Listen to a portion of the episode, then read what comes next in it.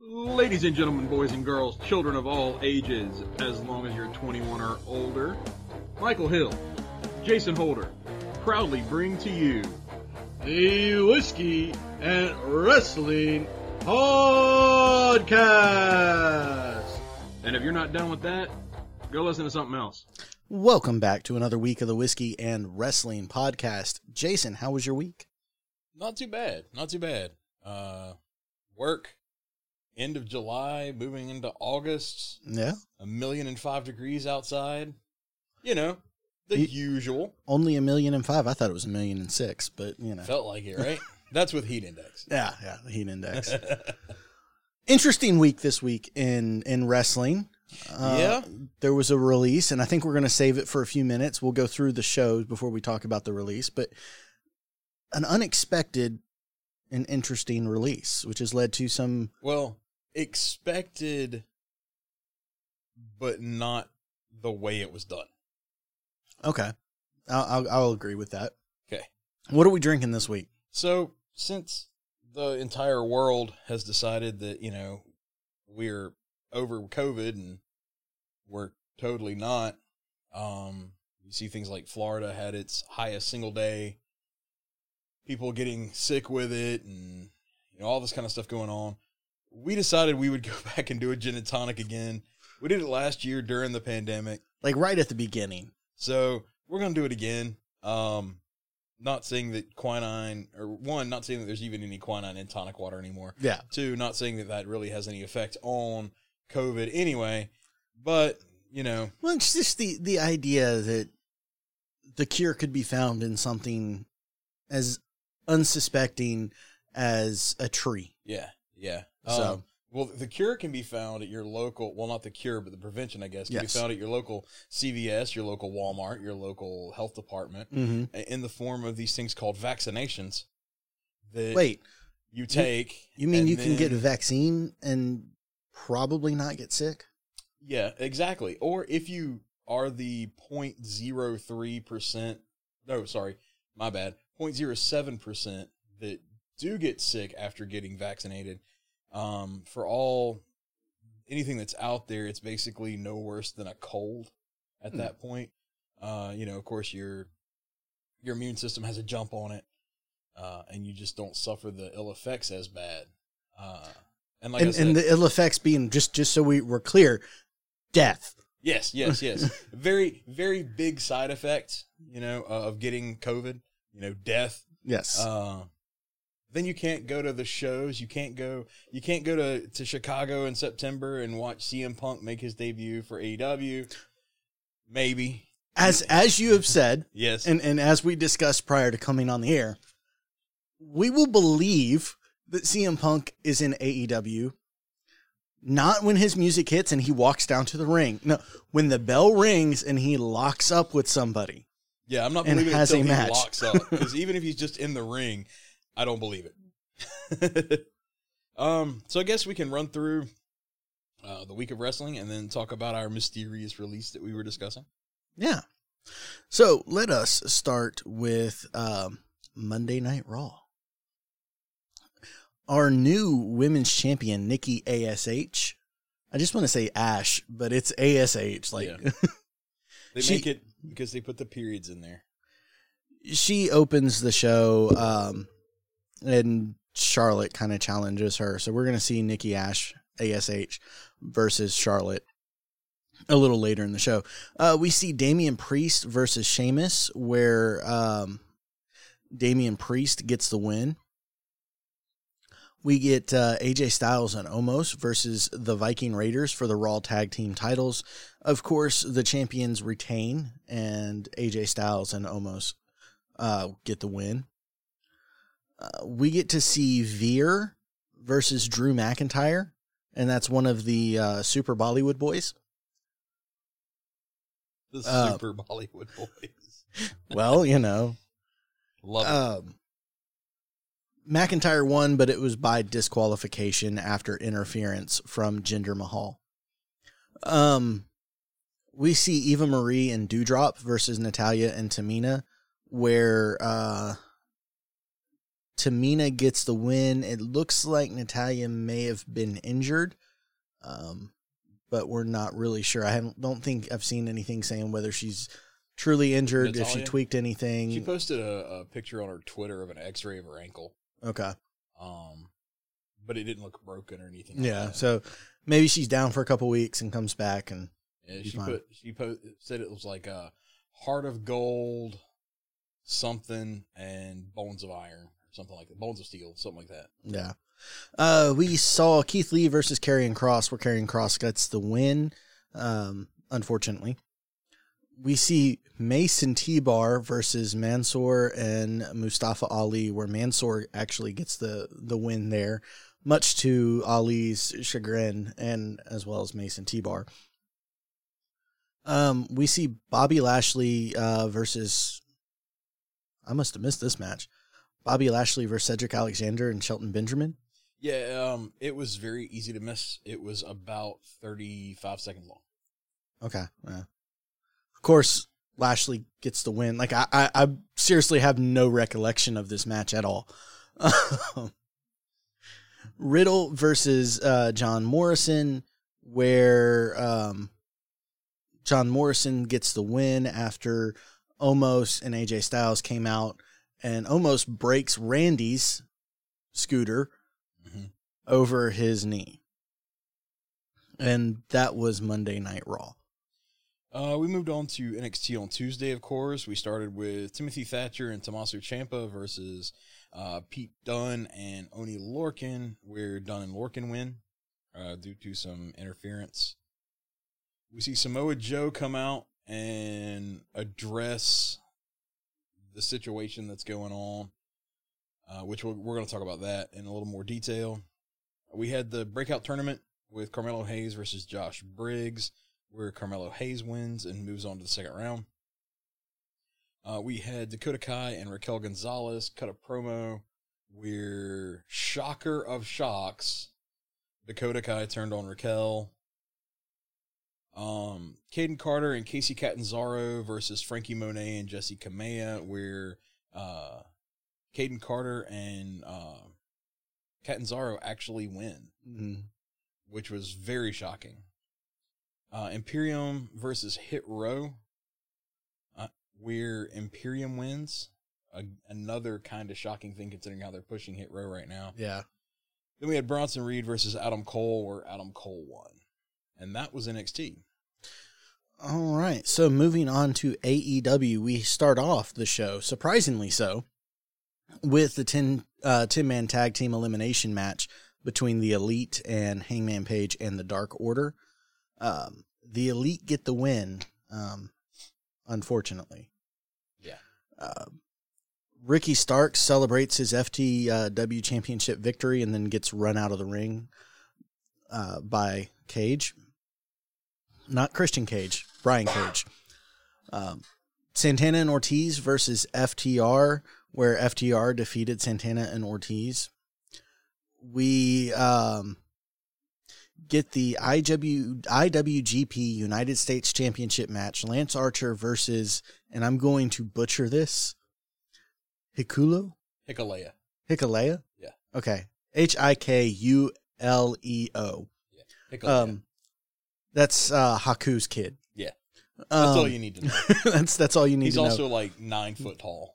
the uh, the murder bird got the win there. Uh, Archer. Murder bird. Uh, we then get a uh, trios match: Christian Cage and Jurassic Express versus the Hardy Family Office, where uh, Cage and Jurassic Express get the win. We see Thunder Rosa versus I don't know some rando out of the crowd, uh, Julia Hart, uh, who's with the She's Varsity with the Blondes. Varsity Blondes. She's a cheerleader. Yeah. Um, Thunder Rosa, of course. Um, then we have the main event of the evening, and, and I'm glad that this was the main event. This didn't deserve to be anywhere else on the card. The no rules match. Chris Jericho versus MDK all day, Nick Gage.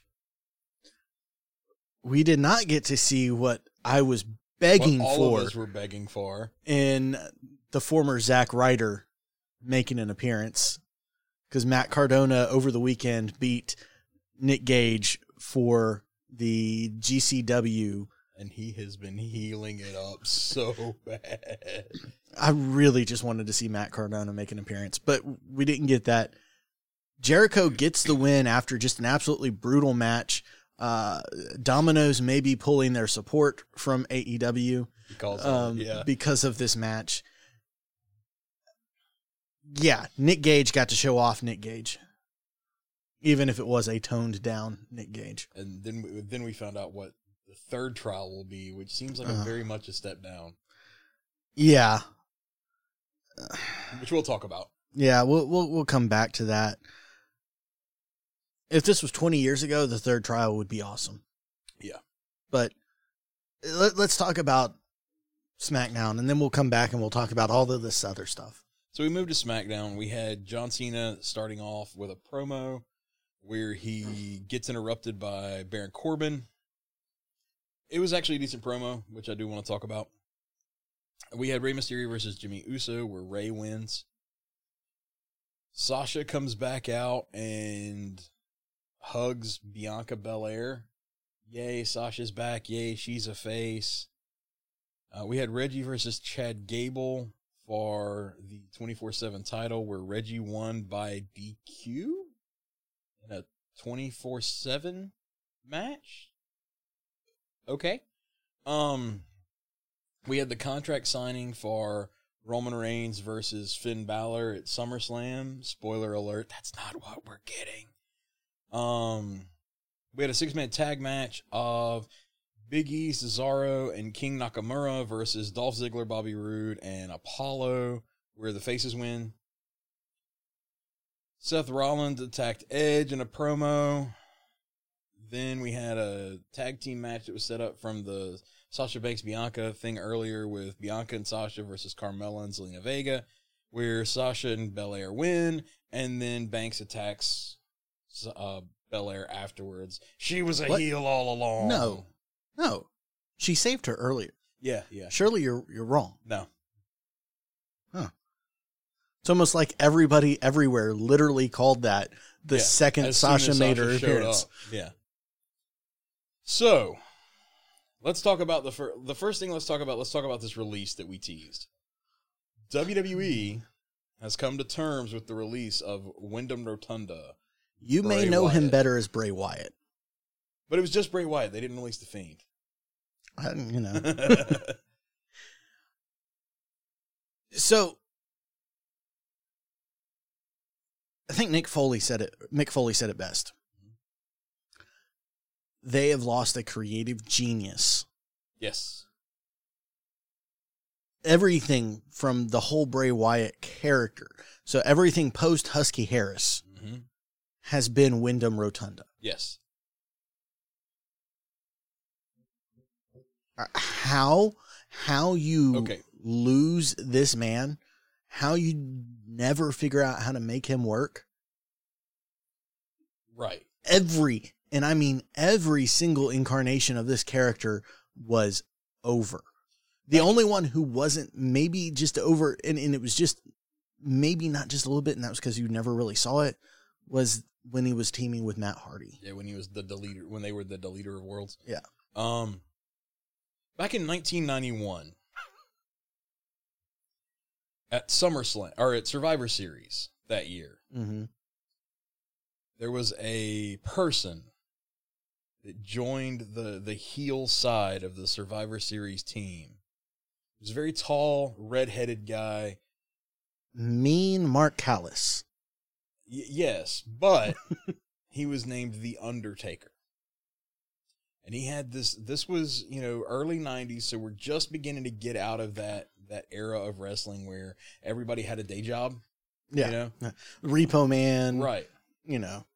So we have this this evil character because let's be fair here, Undertaker throughout his entire career, with maybe the exception of when he was calling himself evil, was an evil character. Yeah. face or heel, he was an evil character. So If you if you play D and D, you look at the alignment chart. He's definitely on the evil side. yeah, yeah. So you have the Undertaker, and he he survived thirty years of hmm. this gimmick. Sometimes better than others. Sometimes better than others, for sure. You know, and he, he managed to to grow the gimmick and and change it, He evolve. survived this supernatural, controlling lightning, dead man gimmick for thirty years. hmm That is a death sentence gimmick to anybody. Yeah. and he pulled it off. And not only did he pull it off, he, He- became an icon of the Yeah. sport. Anybody, anybody who's not a wrestling fan can probably name the Undertaker as a wrestler. Yeah. You, you and, ask, and this ask- is and this is without the fact that the Undertaker was never a mainstream figure like Hogan or any of those were yeah. because of the mystique of the character, right?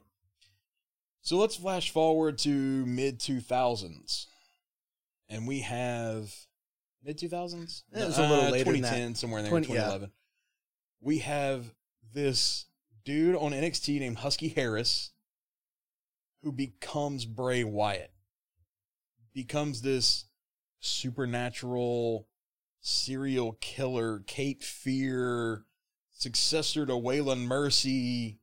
Best best incarnation of the gimmick, by the way. Yeah. Hands down. Um, and does amazing things. You get, you have Brody, you have Rowan with him. Mm-hmm. You end up with Strowman with him. You know, one of the one of the biggest big guys out there. Yeah. Certainly one of the strongest big guys oh, out for there. sure. Dude flips. I mean, he flipped a semi. He flipped a you know during during all this kind of stuff. You have this thing going on. The wrestling world was like, oh my god, this is the next big evil. This is the next big thing, and WWE shit the bed with it. Like then he reinvents himself as uh the fiend. mhm. We have the deleter of worlds in there, but you know, yeah, that, well, I like mean that was talked about, just that carnation. weird. Yeah, that was all pull of the Bray Wyatt Eater of Worlds thing. Yeah. Then then we re, he reinvents himself as the fiend, and we have these these Firefly Funhouse things. We have one of the best cinematic matches ever of him versus John Cena, which is a complete deconstruction of John Cena as a trope. Yeah. It was amazing. amazing. Bray Wyatt could have been the next Undertaker. Bray Wyatt could be the guy that we're talking about in 30 years as the evil force of WWE. Yeah. And they tried everything they could to ruin him. And they succeeded. Well, And I, I still don't even think they succeeded in ruining him because I think had the Fiend came back last week when we were in front of fans again, I think all the the Fireflies Yeah. are still there. The the comment was made on Twitter about Bray Wyatt that or by Mickie James of all people. Bray Wyatt invented the fiend whole cloth. Mm-hmm. Then WWE took his gimmick, gave it to Alexa. No offense to Alexa. No, she's and she's crushing it. Mickie Mickie even puts this in there. She likes Alexa. She thinks Alexa's crushing it with this gimmick. and working hard. She's one of the hardest workers. Blah blah blah. they took this gimmick from Bray hmm to put it on Alexa because they thought it could be more marketable. And now here goes Bray. That's what happens when the WWE is currently being run by uh, a talent agent as the WWE president who looks at these people and says, We're paying them X, but we're getting a return of Y. Get rid of them. Yeah. It it comes down to you. You have Nick Khan as the CEO. And, and I don't remember her name, and, and I apologize, but you have the current CFO who do not come from a wrestling background. And Not not saying that they have to, but You they don't, don't, have to, but you have to know what you're into. they they don't understand wrestling and the ebbs and flows and how yeah okay this character currently is off TV so he's not generating money. But if we bring this character back we're going to be selling masks we're going to be selling X. So why aren't we bringing him back? Well we just don't understand his character. They created they created the fiend belt right We we joked about it when it first came around. Sixty four hundred dollars for this thing. Yeah, It was a one of a kind, well, ten of a kind, basically. 'cause Yeah. I think they only made ten or twelve, Something or like something like that. that. of these things that were made by Tom Savini, legendary horror uh, movie creator. Um, they sold them all. Yeah. S- Give me, you turn out a two hundred dollar version of that, Yeah, and you you mass produce it, you sell out. give me one other character that had a special belt other than Daniel Bryan in recent history that could do something like that. You saw my eyes, and you knew you'd have to. Because I mean, Daniel Bryan did the the Eco Belt. No, and it went up for like four fifty, five hundred. something like that. It didn't sell out, but they sold a ton of them. Um, but you know, we go back. you've and- had the spinner belt, you've had the smoking skull belt, you've had all these things, and they've done very well. But none of those. The none spinner of them belt, were the sixty smoking skull. four hundred dollars, and none of them sold out like that. How many people in the world love horror? A lot. A lot. A lot of people do. Bray Wyatt crossed genres. Mm-hmm. Bray Wyatt could have done with the Fiend what they wanted to do with Kane back in 2005 Yeah, with like- See No Evil. Yeah. See No Evil. Uh, Cena evil. Cena Evil. Uh, like, I don't understand their. I don't either. So So, so we we they let Daniel Bryan go. Okay, it was going to take a lot to keep Daniel Bryan. Daniel but you Bryan s- he- said he wanted a, le- a lower sch- or a, a softer schedule Mhm.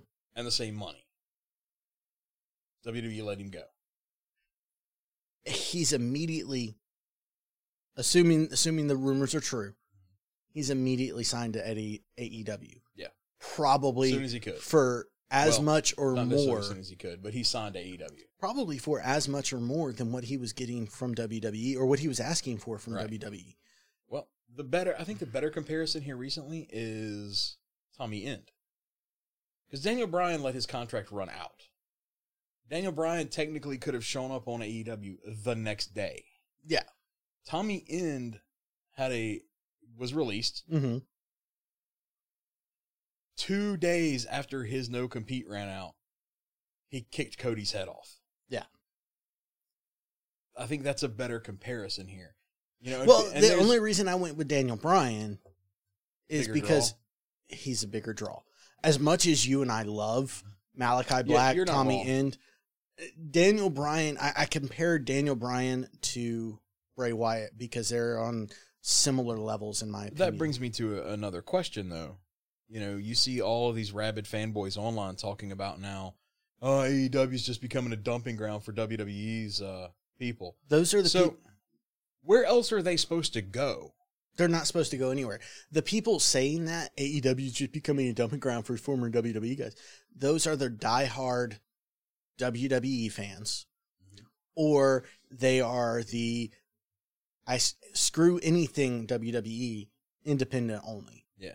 Because So you're never going to make those guys happy, but you have some of the best workers in Daniel Bryan and Aleister Black, uh, or, or I'm Malachi Black now.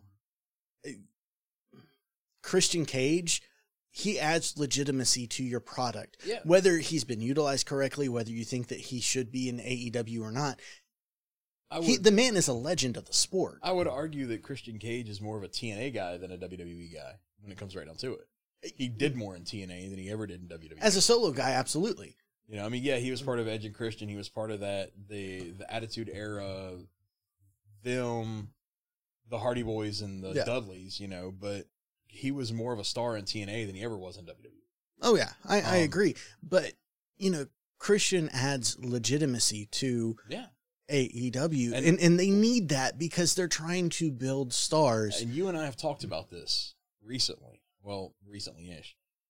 AEW has to have those named people to draw other fans to their product. Nobody is what, and, and as much as I love him, as much as, you know, nobody's watching AEW right now because, oh my God, they signed Darby Allin. Oh my God, they signed Jungle Boy. Those, Those were the rabid independent fans, absolutely. Yeah. Your WWE Your fans, average who? wrestling fan. Who is that? Yeah. They need the oh my god, AEW signed Daniel Bryan, signed Chris Jericho, signed John Well, Moxley. and that's that's what Jericho did at the beginning. That's Yeah. what Moxley continued at the beginning. And then now you have Christian come in. Oh, Christian's in AEW. I, you can argue. We could sit here and argue all day that they botched Christian yeah. and that they've continued to botch he's there. Christian, but he's there. Um, you need those names that people our age remember from WWE. We see that and we go, "Oh, cool! They're wrestling in, in AEW. Let's go watch that." Then when I'm there to watch Jericho, I'm there to watch Christian, I'm there to watch Matt Hardy, I'm there to watch Daniel Bryan, CM Punk, all of these. I see the Darby Allin match. I see the Jungle Boy match. I see the Orange Cassidy match, and I go, "Wow, those dudes are really good." Yeah. You know, if I'm scrolling through the channel and I'm let's just you know, I'm not a AEW guy, I'm just flipping through channels and I see Matt Hardy on my TV. Hey, I remember Matt Hardy. Let me see what he's up to these days. What are what are these guys? Who Who are the guys? who that are these with him? guys? Who are the guys they're fighting? what hold on, what did that guy just do? Right. you know that's how you grab people and you, they can say all day that they are not trying to get new fans Mhm. they're a television show You're a they television are show. absolutely trying to attract new people to your show You have to. you have to Um, and that's how you do it. Now, I thought AEW putting the belt on Jericho was a great idea. I thought it putting on Mox was a great idea. I even thought it was good putting it on Kenny. Mhm. The next person to have that belt needs to be a quote unquote AEW original. absolutely Kenny technically is, I mean, if you want to call it that, because New Japan, we talked about this earlier, New Japan doesn't have really a big, a super big following in the U.S. we we talk about we and, and just to, to bring all of the listeners in on our conversation earlier we kind of ranked the the television shows Yeah, you kind of have the independents down at the bottom. independence down at the bottom Then you have, you know, like ROH. hmm Then you have, I put TNA and New Japan, even though New Japan is a superior wrestling product, I think, Yeah. they're kind of on the same level here in America as far as TNA has more noticeable people, New Japan has a better in ring product, those kind of balance here. Yeah. Then you have AEW, because they're still, I mean, they're still only two years old. Yeah. They're still new. Yeah. And then you have WWE. You have the, the granddaddy, right? And the, and the only place where we had any sort sort of disagreement and the, the the consensus came to if they had more of a television presence in the United States, New Japan would be on the level of AEW. Yeah. But they don't have that television presence. They're on Axis. Right. Which all of that goes back to the original question of where else are these people supposed to go? Oh. Braun Strowman is not wrestling an independent date. No. Braun Strowman was released because he was making over a million dollars a year. There are very few independent groups out there. Mhm. One, if they would book him after the comments that he made last year, but two, have the money to attract Braun Strowman, who's still in the prime of his career. Now, Absolutely. you see from time to time, you'll see uh, older wrestlers show up on an independent show. They're either making, you know, hey, it'd be nice to make a couple bucks and get in front of some fans again, something like that. But you're not seeing these major, major names showing up on independence really. Yeah, I mean, you you have when you get kicked out of WWE, you have a couple places you can go. If you're good enough, you can go to New Japan. If you're good enough and you want to move to Japan, There, you have Impact, which is starting to get bloated with former WWE guys. You really have two options. You have Impact and you have AEW. Yeah. Because ROH is like super indies. And then you've got NWA for some of them. Some of them But- could work there, but NWA is such a specific style that I don't think the WWE style of wrestling goes to NWA that well. you got a couple people that can end up there. But let's face it, Billy Corgan isn't Vince McMahon. He's not Tony Khan. As much money as he's made from the Smashing Pumpkins songs, He's not a billionaire. he's he, he only can do so much. Yep. He's not a billionaire. Yeah. Is what it is. So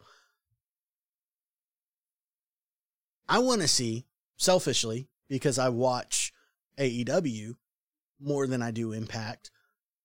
I want to see Bray in AEW, and I think Bray in AEW with the money that Tony Khan can put behind him for the production value Could be really cool. is phenomenal.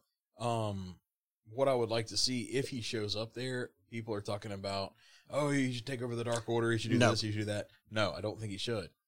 I would love to see him feud with the Dark Order.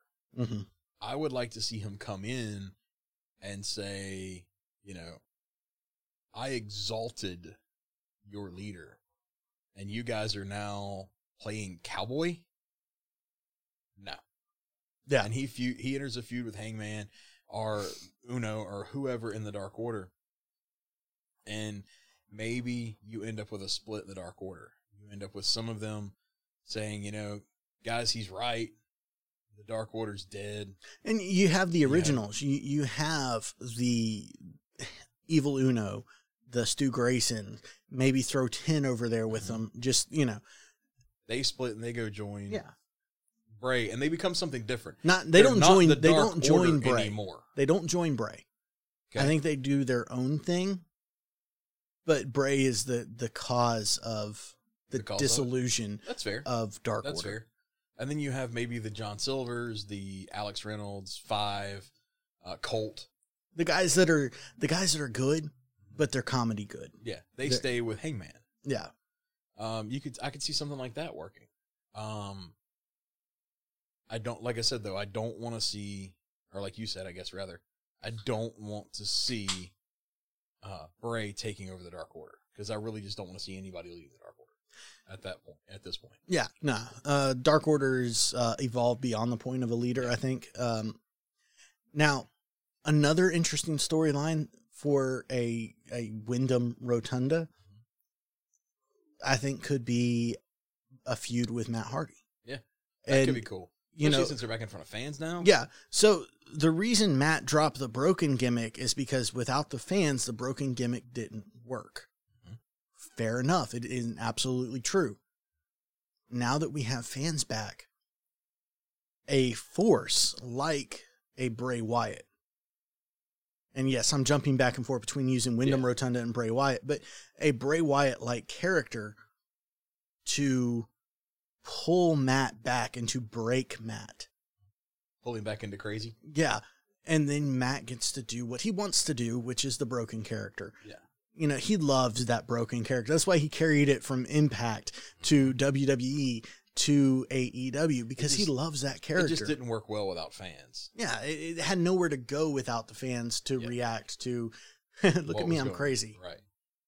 Um. So we've we've talked a lot about this. Let's talk about a couple other things. John Cena cut a promo at the beginning of SmackDown. I really liked this promo. John is John came back and he's putting on a class on how to cut promos. Yeah. Now he ruins it when he has bro offs. Yeah, that was terrible. But so this promo that he cuts, he comes out and he talks about how Roman Reigns says that he won't fight him because he hasn't changed. And he, he says, so he talks about Stone Cold, he talks about The Rock, that, you know, they're always after they became who they were, they were always the they were always Stone Cold, they were always The Rock. Uh they didn't change.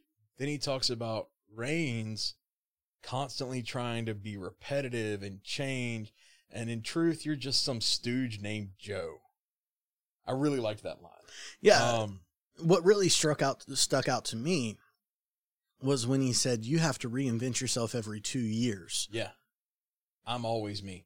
and like I, that was just like ouch Yeah, because I mean, he went from Shield Roman to stuff down your throat Roman to now heel Roman. well shove down your throat roman to i just beat leukemia's ass twice roman Yeah. To to Roman. heel roman and Of course, Baron Corbin, who is killing it with his uh, broke gimmick, which I have an idea. Baron Corbin is pulling off this gimmick because he wants Nick Khan to think that he's not making a lot of money, so he'll save his job. I, I agree Um, wholeheartedly. he comes out and he tells John Cena, you know, he's like, "Look, man, I'm I'm really down. Can you help me out? Can you put me in a movie?" John Cena gives him a twenty dollar bill, and Baron Corbin's like, "Is this this is it?" Like he he gets really mad. John Cena drops him with an attitude adjustment. Yeah, he, he insults John, and John's like, you Yeah. know what? I am going to give you something.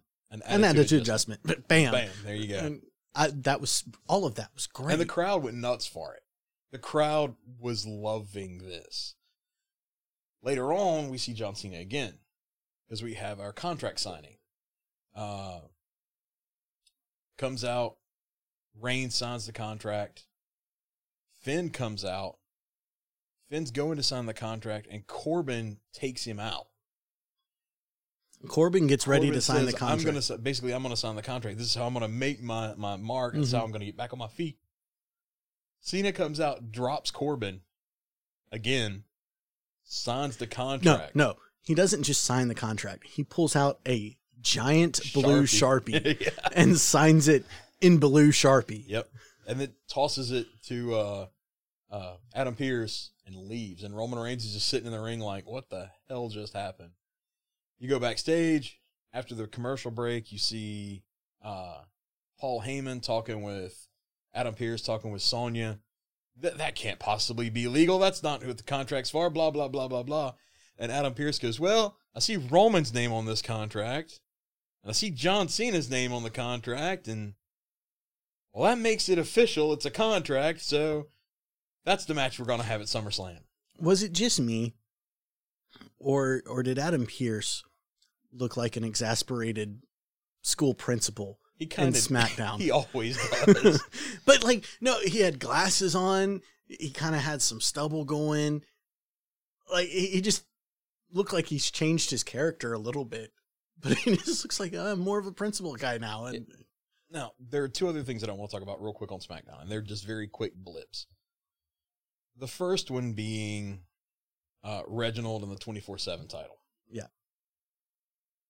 How does the 24 7 title match end in a DQ with a belt that the rules of the belt are it is always on the line? Always.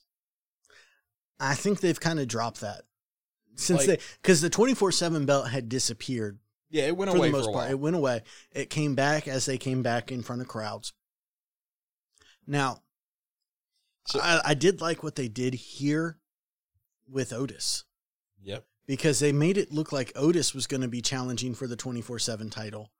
And it was and Gable. it was Gable, but Otis was like, "It's not me, it's him." Yeah.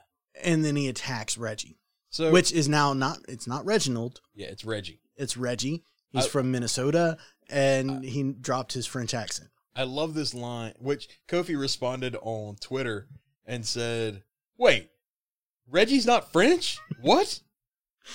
That's amazing. yeah. So I love this line on, from Bleacher Report on that match. Maybe it's WWE, WWE creative insisting on protecting a character no one cares about, nor has care about, cared about, no matter how much television time is devoted to him.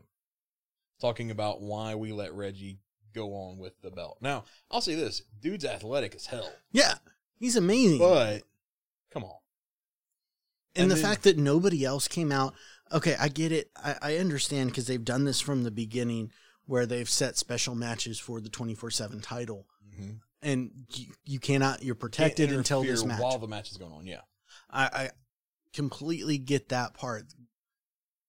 Why was nobody else coming out after the match? right to chase down. Or Yeah. why wasn't uh, Naka or uh, Tozawa standing at the top of the ramp As when Reggie, Reggie started backing, backing, up. up. Ha ha ha! I get the win. You just see Tozawa walk out of the the thing Or with a ref or Truth with a ref and roll him up. Yeah, You know.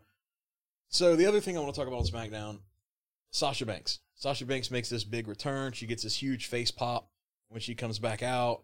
She comes out. She hugs Bianca. The crowd goes. The crowd goes nuts over Sasha. Yeah. Then at the end of the show, she turns heel.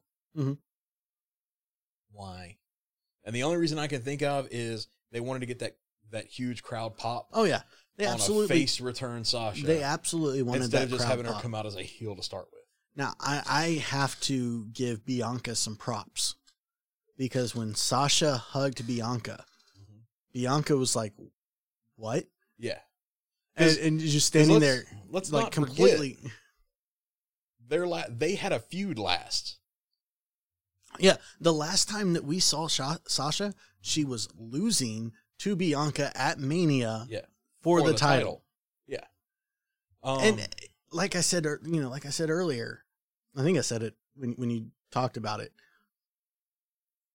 As soon as she walks out and hug her, I said she's turning She's on her before the end her, of the yeah. show, and I was Yeah. shocked. I was honestly shocked that She she didn't turn turn on her in that right then. Yes, because Sasha Banks has to be a heel. That's how she's booked recently. yeah. It- I like face Sasha. I, I like heel Sasha, but even though she's been gone for a while, heel Sasha is boring. Heel face or heel Seth is boring. Yeah.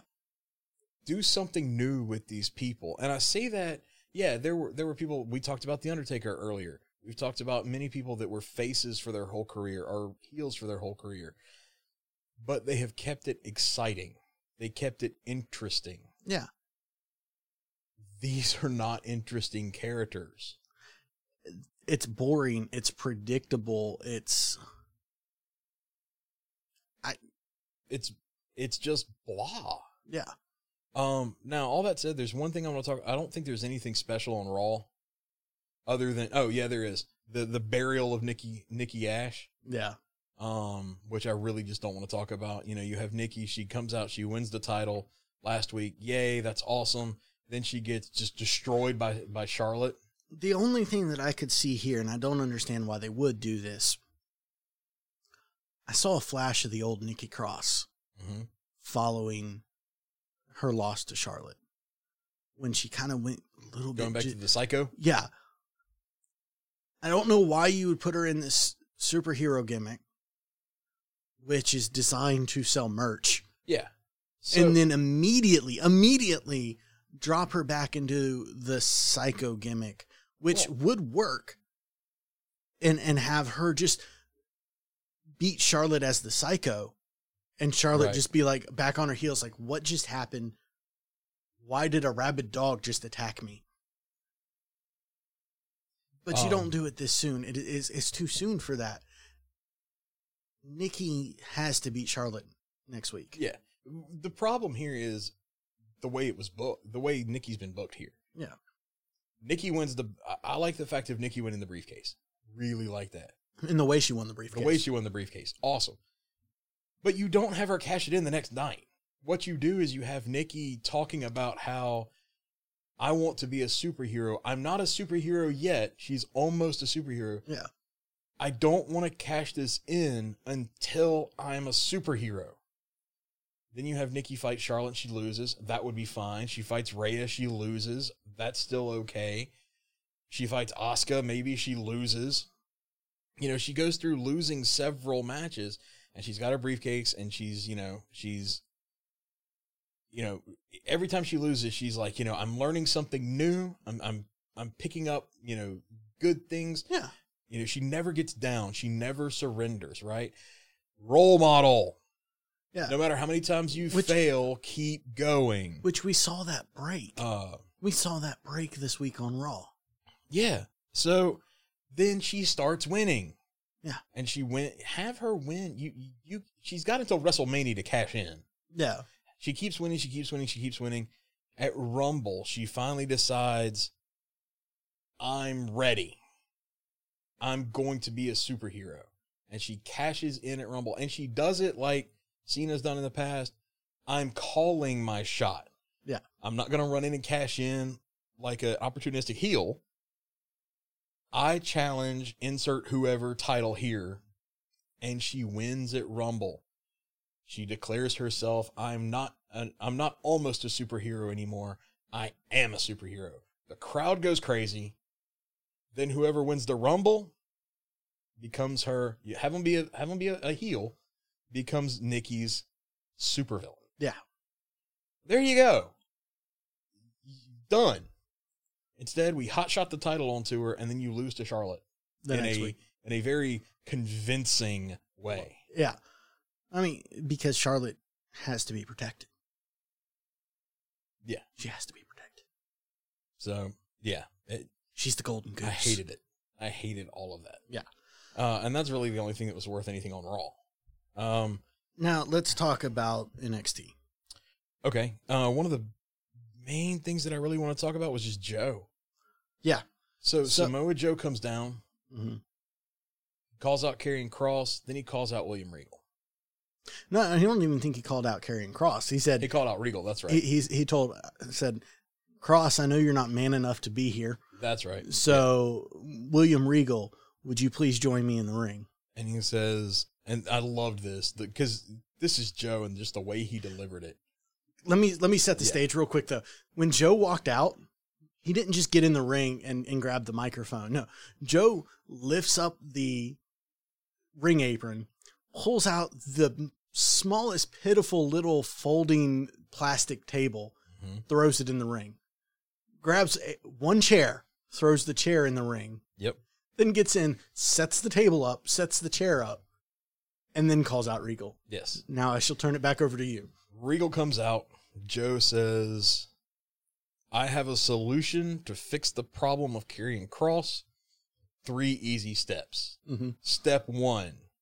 He hands Regal something and goes, This is my resignation as an official for NXT. And the crowd kind of. Step two. He flips over another piece of paper. This is me petitioning for you to reinstate me as an NXT competitor. Which, Which Regal immediately signs. Mm-hmm. Step three, I demand a title shot versus Karrion Kross at the next takeover. And Regal goes, Regal doesn't say a word or any of this. He signs that piece of paper. Joe says, thank you, and walks off. Yeah, after he signs, Regal does say some stuff, Yeah. but not on the microphone. Yeah. He just says He it to says Joe. to Joe. Perfect segment. Yeah. Absolutely perfect. From Joe setting up the title Yep. contract signing, you know, the, the contract signing with this pitiful little plastic table and the Yep. folding chair, and everything was perfect. Joe being the only one to speak on the microphone the entire time hmm and walk everybody through it, and Regal being like, yeah, And yeah, this is it. This is the solution I was looking for. And in NXT, let's be fair here. Karrion Kross has run through everybody. Yeah. They really want to bring Karrion Kross up to Raw. He's been on Raw the past couple of nights. Mhm. Uh, even though he lost to Hardy, apparently that was supposed to be a continued thing, but Hardy got COVID and it kind of screwed that up, which is why they just hot shotted him in with Keith Lee. And oh, by the way, you beat Keith Lee. Uh, even though they talked about it like they'd never seen each other. Um, That's because you know, NXT, doesn't exist. um, this is how you get the belt off a Kross. This is how you put it on a very dominant person that isn't Adam Cole, that isn't Gargano, you know, that we, we haven't seen in a while. Joe Yeah. hadn't held this belt in a long time. Now we have a legit badass hmm that is your champion. And I'd love to see Joe be that, you know, I don't care who you are, step up. Yeah. You know, yeah. Let's see Joe as a face, but a heelish face. a heelish face, a tweener That- yeah. type. That say, look, like you said, I don't care who you are. You want some? Come I get some. will I will make anybody on this roster go night night. Done. Um Can you imagine if AEW had gotten Joe, Bryan, Punk, Black? Jesus. You And know, basically if AEW was heyday NXT plus CM Punk and Daniel Bryan. Yeah. Yeah, that, that would be ridiculous. Yeah. um Triple H, to to step back to what we discussed earlier, Triple H understood the difference maker that is Samoa Joe. yeah. And if you go back and you read some of what Joe talked about, he said Triple H sent him a text as soon as he, like right after he was released. Hey, I just heard I'm in a meeting. Give me a few. Yeah. And immediately got on the phone and found a deal for him Yeah. Exactly. to bring him back in because he knew Samoa Joe is a difference maker. hmm He was in TNA. Yeah. Uh, when he came to WWE, Samoa Joe is that guy. Now he's prone to injury. Um, He's in his early 40s now. but he is still Samoa Joe is scary. Yeah, and and here's the thing. I was reading something Joe talked about the other day, uh, where he was talking about his path to being cleared to wrestle again. He said, "I when I got went out with the the second injury because he went out, he came back and then was immediately injured again. Right. He said, my focus was not on getting back to the ring. My focus was on getting healthy. What did that look like? What does Yeah. that mean? Now, once I got back healthy, once I got back to 100%, now what does it look like if I go back to the ring? Yeah, exactly.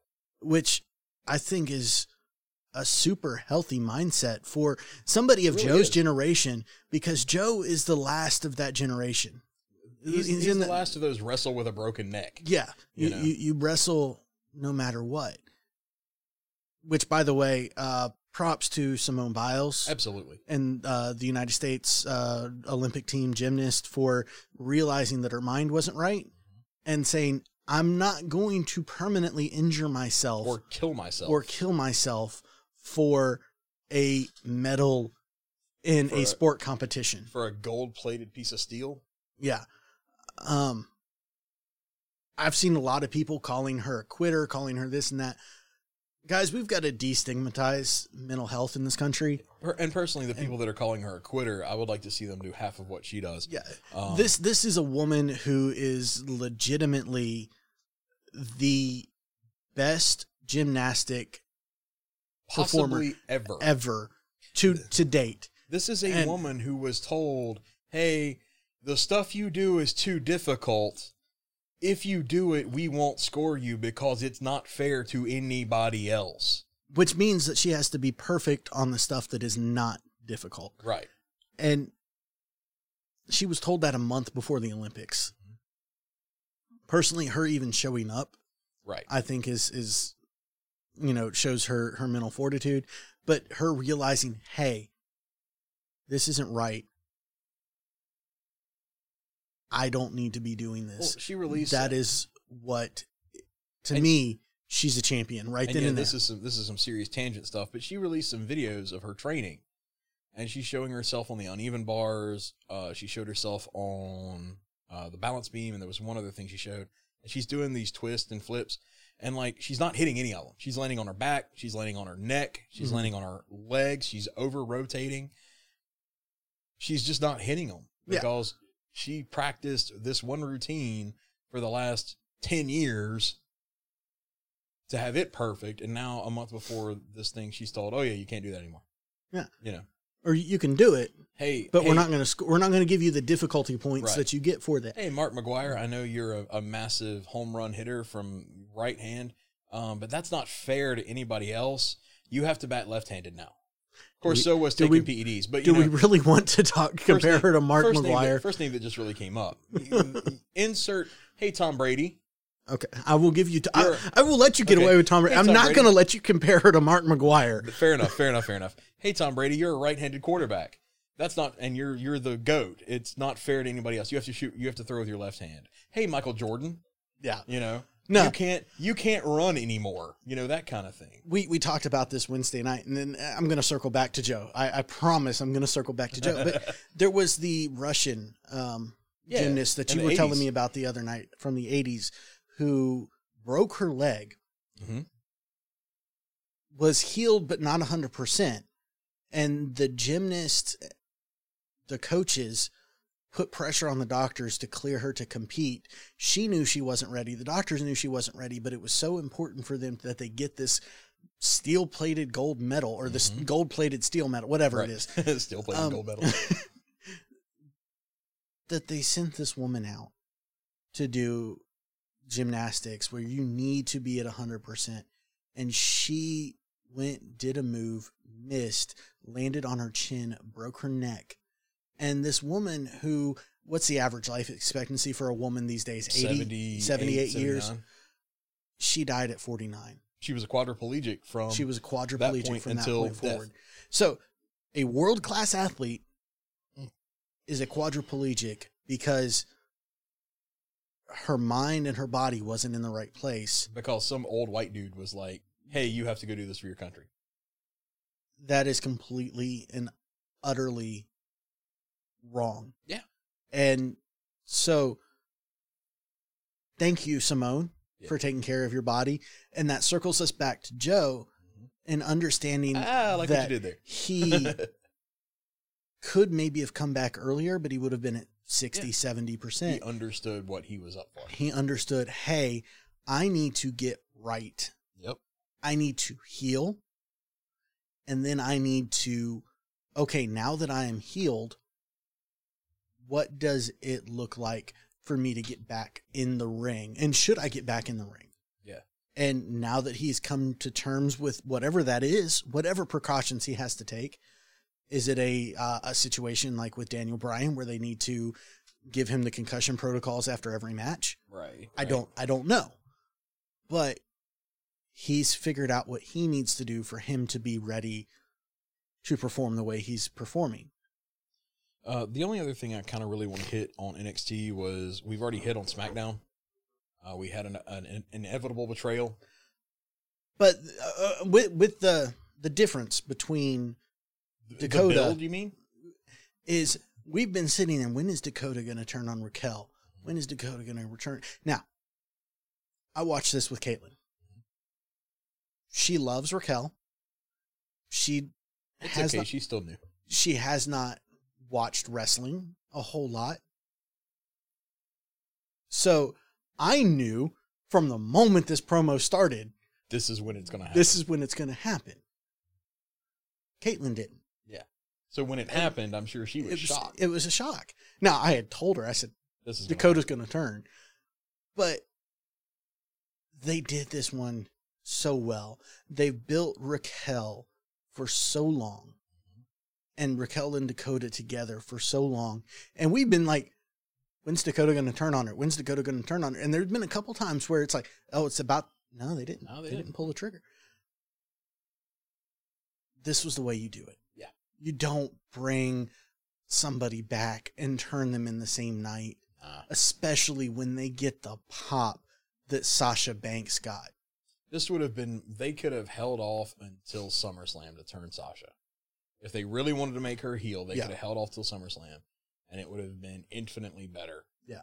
But they didn't. So, AEW. We, we got, there wasn't a whole lot that happened on AEW. There's two major points that I want to hit. And if there's anything else you want, of Yeah. course, you know. The Dark Order versus Elite is one of the points that I would like to hit, Okay. and the Trials of Jericho. Okay. Everything else on AEW was kind of holding pattern. Yeah. I felt like. Okay. Um, so let's start with the Dark Order versus Elite. The Dark Order loses. Hangman loses. Now, best entrances of the week. Oh, by far, loved the entrances. I know you. and- I know you missed, I missed it live. here, Did Did you? but I went back and watched them. Best entrances of the week. So Both of them were great. Dark Order has this whole pre-filmed segment where they're standing out on a ranch somewhere, and the shadow behind them all has cowboy hats on, and you got some guy talking in a cowboy accent. I still feel like they should have got Sam Elliott. Right? That, that would awesome. um, they they do the whole thing. Their music starts playing, and you see the lights pop all over the place, and then finally the light pops up, and you got Hangman in the middle. All in Hang- purple bandanas. This is Hangman's full on joining the Dark Order. I, I I think is is truly what I believe here. And then you have the Elite. Yeah, it came out like They came out dressed like the Looney Tunes from Space Jam. They had a basketball ring on. They- yeah. basketball hoop, not ring.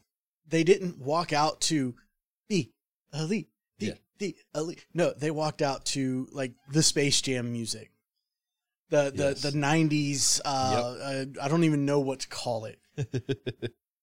They so they walk out, they run drills on a basketball goal.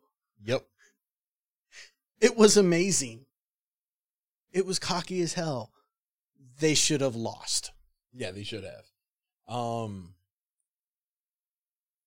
but that goes back to what we've talked about several times. The elite is, other than that entrance, which I thought was really, really cool, the elite is uninteresting to me Yeah. anymore. But in- Anytime any of the members of elite are on TV, in a ring, they're going to win. That is not compelling at all. No. And and I think that this comes down to the fact that and the rumors came out this week is AEW changing direction because they've signed CM Punk and Daniel Bryan. Yeah, and, and I've I've seen the rumor about you know are they changing the main event? Is Hangman not going to challenge Kenny? Which to me, Hangman. Th- this is where it bothers me. The whole Hangman has lost every match that he's been in against the Elite. This had no weight to it, like WrestleMath. Uh, you know, Stephen Larson talk about that Yeah. from time to time. If Hangman lost here, but he hadn't cons- consistently lost to the elite in the past, I would buy the math of okay, this definitely means Hangman is probably going to go over. Then you start hearing these rumors about the fact that okay, they've signed Punk, they've signed Daniel Bryan, they're going to shift away from Hangman, they're going to one of them. But here's the thing though, they had put the stipulation now this is wrestling, we can ignore stipulations. But they had put the stipulation on this match. Hangman can't challenge Kenny for the title. Yeah, because he had to win The Dark Order can't challenge uh, The- the, the Young Bucks. Bucks for the title because they had to win. because they had to win, and now they have lost. Won. So this was this was It was very poor- terrible. Poor, poor, poor booking. Oh, and the crowd. Dear God, the crowd. When this, This, was the happened, opening match, the and the crowd match. was dead. The crowd was making no noise when when Dark Order Hangman lost. There was no booze. There was no cheers. There was dead. a dead crowd, and it And the wasn't crowd- the crowd because later on in the night, Britt Baker does it, cuts a promo in the back, and the crowd erupts. yeah. Now, Um, the crowd is on fire during the during the match. match. When when so it gets down, it's an elimination match, and it gets down to it was Kenny, Hangman, Hangman uh, versus Kenny and the Bucks. in the Bucks, and Hangman gets a run. He's on fire. The crowd is just on fire behind Hangman, one hundred percent. We've talked about this off air. We've mentioned it on air before. Tony Khan needs to get control of the booking. yes, and he needs to bring in somebody like a Dutch Mantel, like a Kevin Sullivan, mm-hmm. somebody who understands booking, understands wrestling, but is not an active member of their You can roster. even even if you don't want to go with one of the old school bookers, you could go with one of the newer ones. You could get like a Kurt Angle, which there's rumors that he might be showing up. Well, and, and this is why I'm saying somebody like. I'm not saying Yeah. that it needs to be Dutch. I'm not saying that it needs to be Kevin Sullivan. God knows Sullivan is 20 years past his prime. Right. But they need somebody, somebody- like that. Even okay, even if you don't hand them the book, You have you have them as a an, an, uh, um, you have Dean Malenko as a backstage producer. you have Dean Malenko, you have Arn Anderson. You have Arn Anderson. You have Tully. You're you're going to tell me that these guys. You got Jim Ross. Yeah. You've got Jim Ross sitting there doing what Jim Ross is doing on commentary. And you guys aren't running booking by them and saying, Right. what do you guys think? What do you guys think about this? How do you think this would work? AEW needs a Pat Patterson. Yeah. You go back and you listen to any of the interviews for anybody who has wrestled for WWE in the last 30 years. Who's the man that they went to when they had questions or they wanted to run Mhm. ideas? It was Pat Patterson. Yep. And he would call them stupid. and he would and, and he would talk to them and walk them through okay Yep. that's good but, But what about this or Yeah. why and they'd be like well that that makes a lot of sense aew needs somebody to do Yeah. that Um, so that's really the first thing. And again, that was the that was the very first match, and it sucked all the air out of it. mm-hmm. The show got back on track.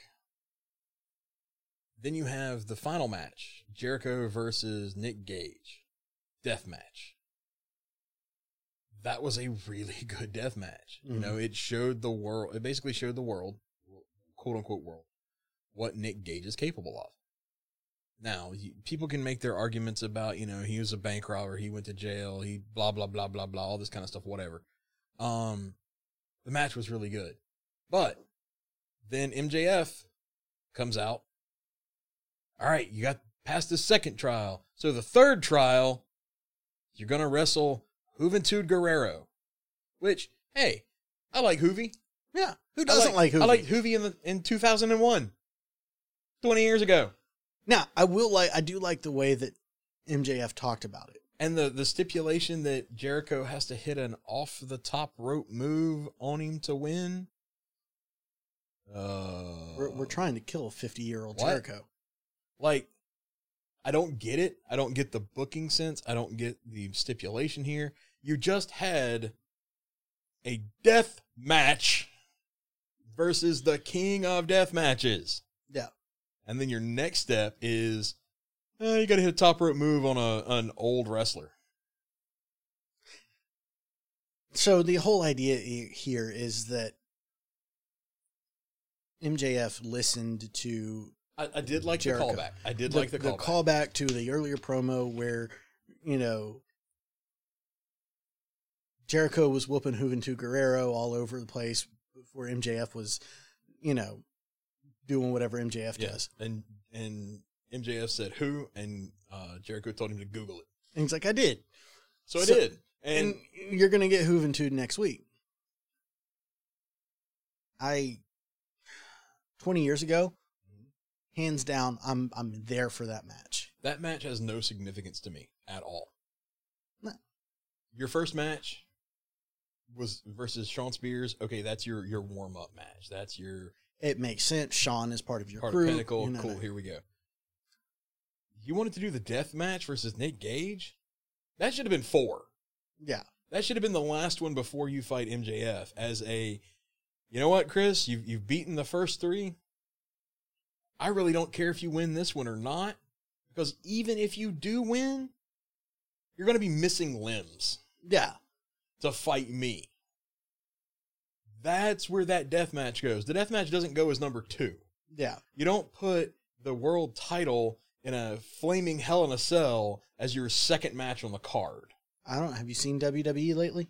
Uh, That's why I say you don't do it. now the death match, like you said, I thought the match was really cool. the match was great. You you have Nick Gage cutting Jericho with a pizza cutter and then immediately a- going to a Domino's commercial. It was in picture in picture, wasn't it? Maybe. Uh it was bad Domino's timing. was mad. Domino's was mad. Apparently WWE has been calling reporters trying to get them to pick up on it Mhm. because as much as Vince will say, well, they're not WCW, They're not competition. Yeah, they are. they they are competition They- and WWE especially with the announcement of CM Punk with the announcement of Daniel Bryan assuming that they are and I'm just Yeah. as we said at the start of the show we'll believe CM Punk's there when CM Punk actually locks up in a match Exactly. assuming that those announcements are real or that those spoilers are real they are absolutely competition Exactly. and they're not just competition they're a threat now Yeah.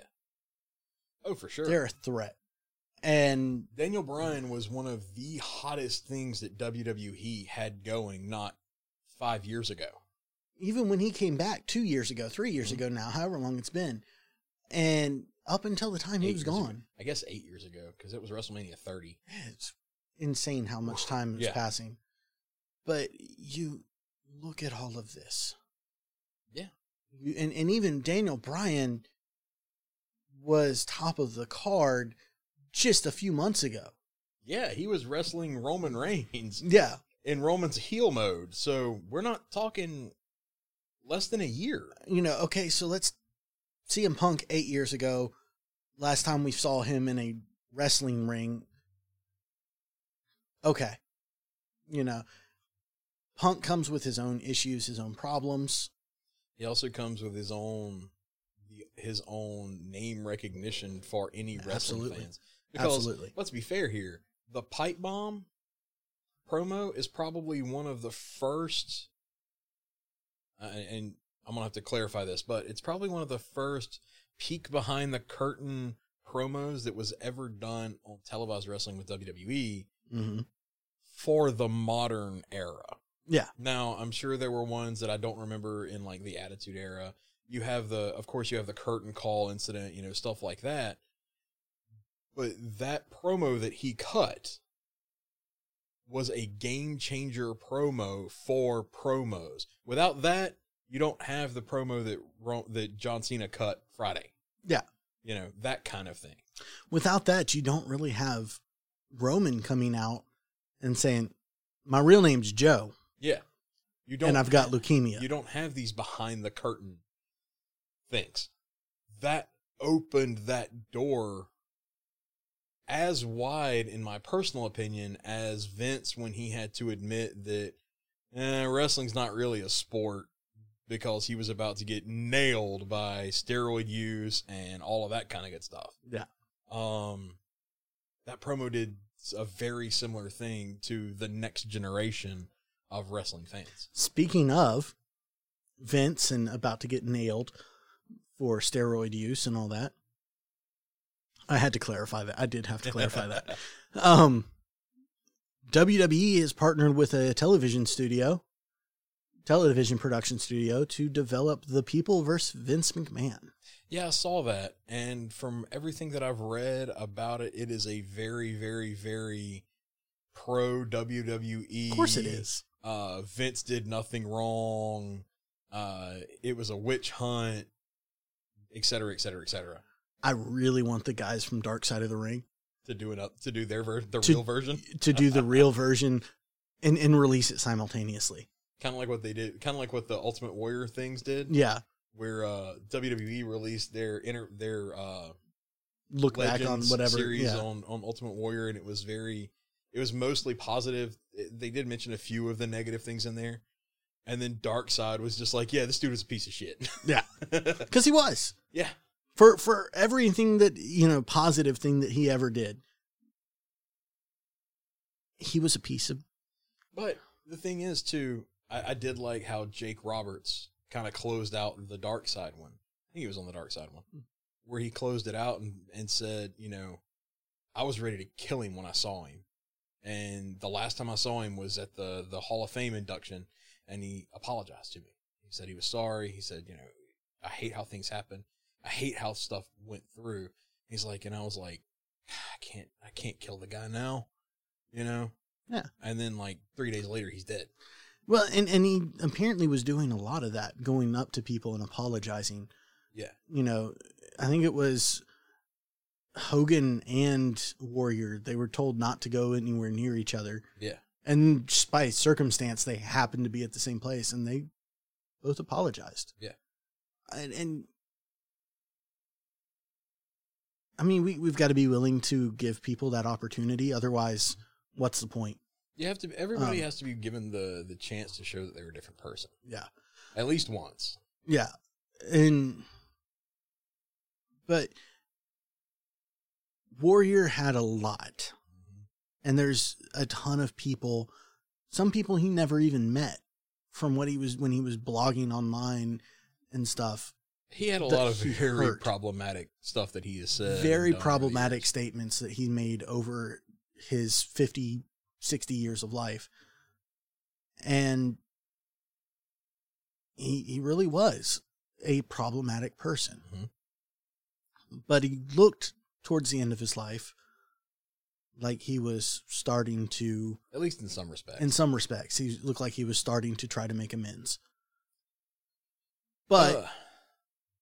to get back to the people versus Vince McMahon right. I really want the dark side of the ring people to dude, just that would be so awesome. do it and do it like it should be done because WWE is not They're at not least not now. they're at not least not the now. They're not going to tell the whole story. They're not going to tell any in any way, shape, or form that makes Vince McMahon in a bad light. Now, twenty years from now, when Vince is dead and Stephanie and Triple H aren't on the board anymore or active in the the leadership of the company, Mhm. maybe, Maybe, but not until then.